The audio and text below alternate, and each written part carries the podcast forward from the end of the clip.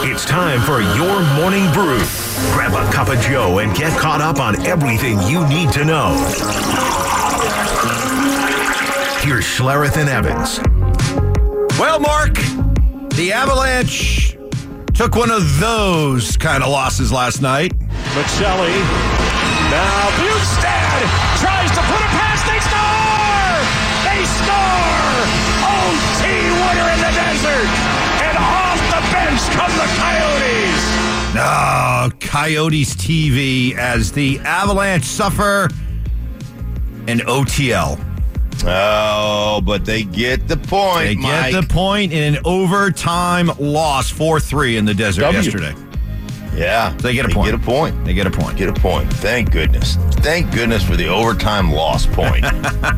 Man, I love those things. Uh, Cale Makar finished out a monster November as he had Oh, 25 points in the month of November, four goals and 21 assists.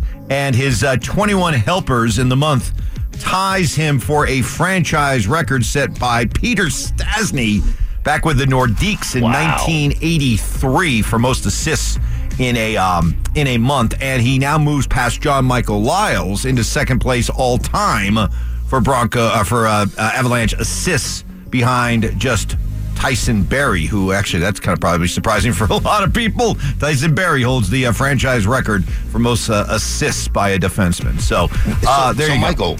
So the, I mean, incredible. Um, do you think he'll be for the month of November first, second, or third star of the league? Good question. Good I mean- question. He'll be one of the three stars, I would think. Yes. Right, you would have to think for the month because they do weekly stars and monthly stars, and then they do a game star, and you know and they have third place stars, and maybe you know I mean I'm sure he's not the fifth place star like the white ribbon.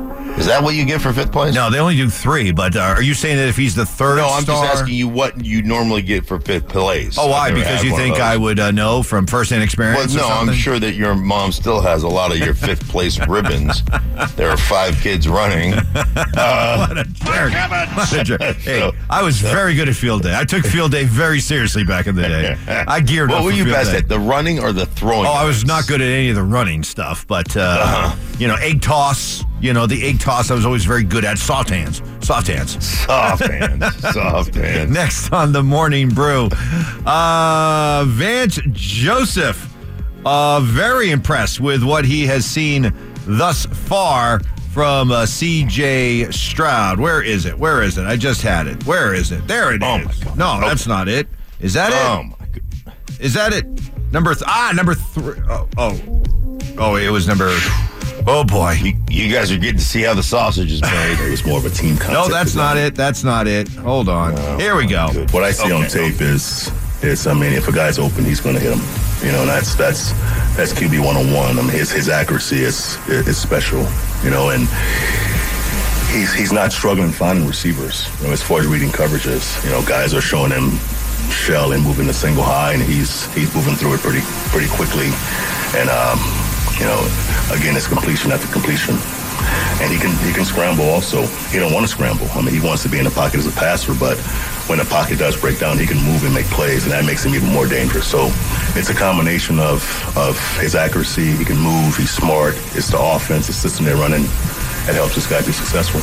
CJ Stroud is uh, has been legit. He, in, in well, in my opinion, he leads the league in passing yards. Sam Howell has about oh, a little less than hundred more, but he's played one more game. So Stroud, uh, in in my mind, leads the league in passing yards. And what I think makes him uh, even even more impressive as a, as a rookie is the fact that yeah, he throws for a lot of yards. He's thrown 20, uh, 19 touchdowns, but only five interceptions Yeah. hasn't made any uh, real mistakes.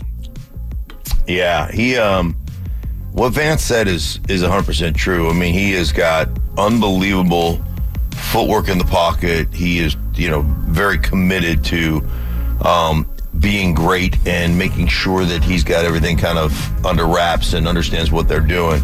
But Vance mentioned his ability to scramble. The guy rarely ever leaves, rarely ever crosses the line of scrimmage. So even when he buys himself some time and he scrambles, he will he will find a receiver or he'll find an incompletion.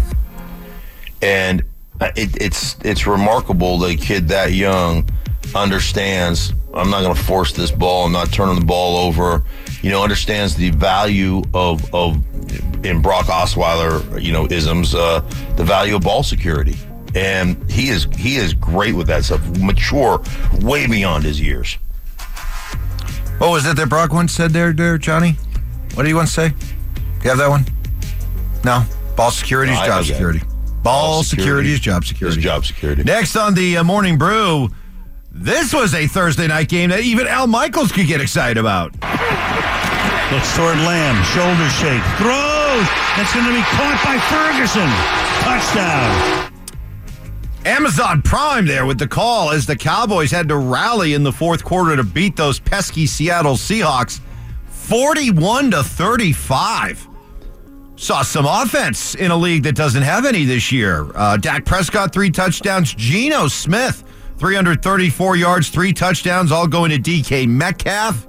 And uh, you you look now at uh, Dak Prescott.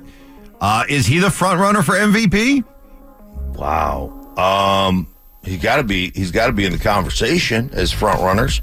I don't know who else is ahead of Dak. What are they? Nine and three right now.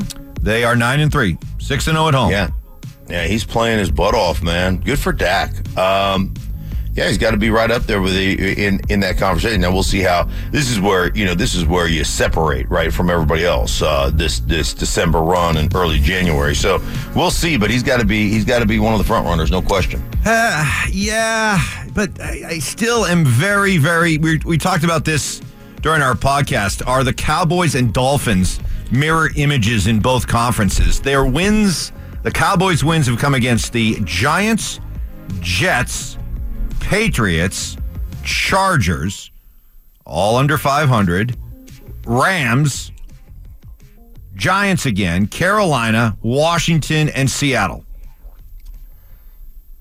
Yeah. They haven't beaten anybody. Well, Seattle was a a playoff, you know, six and five record playoff team. All right, six and five. Okay, so I mean, That's it. That represents the iron of their schedule that they've beaten.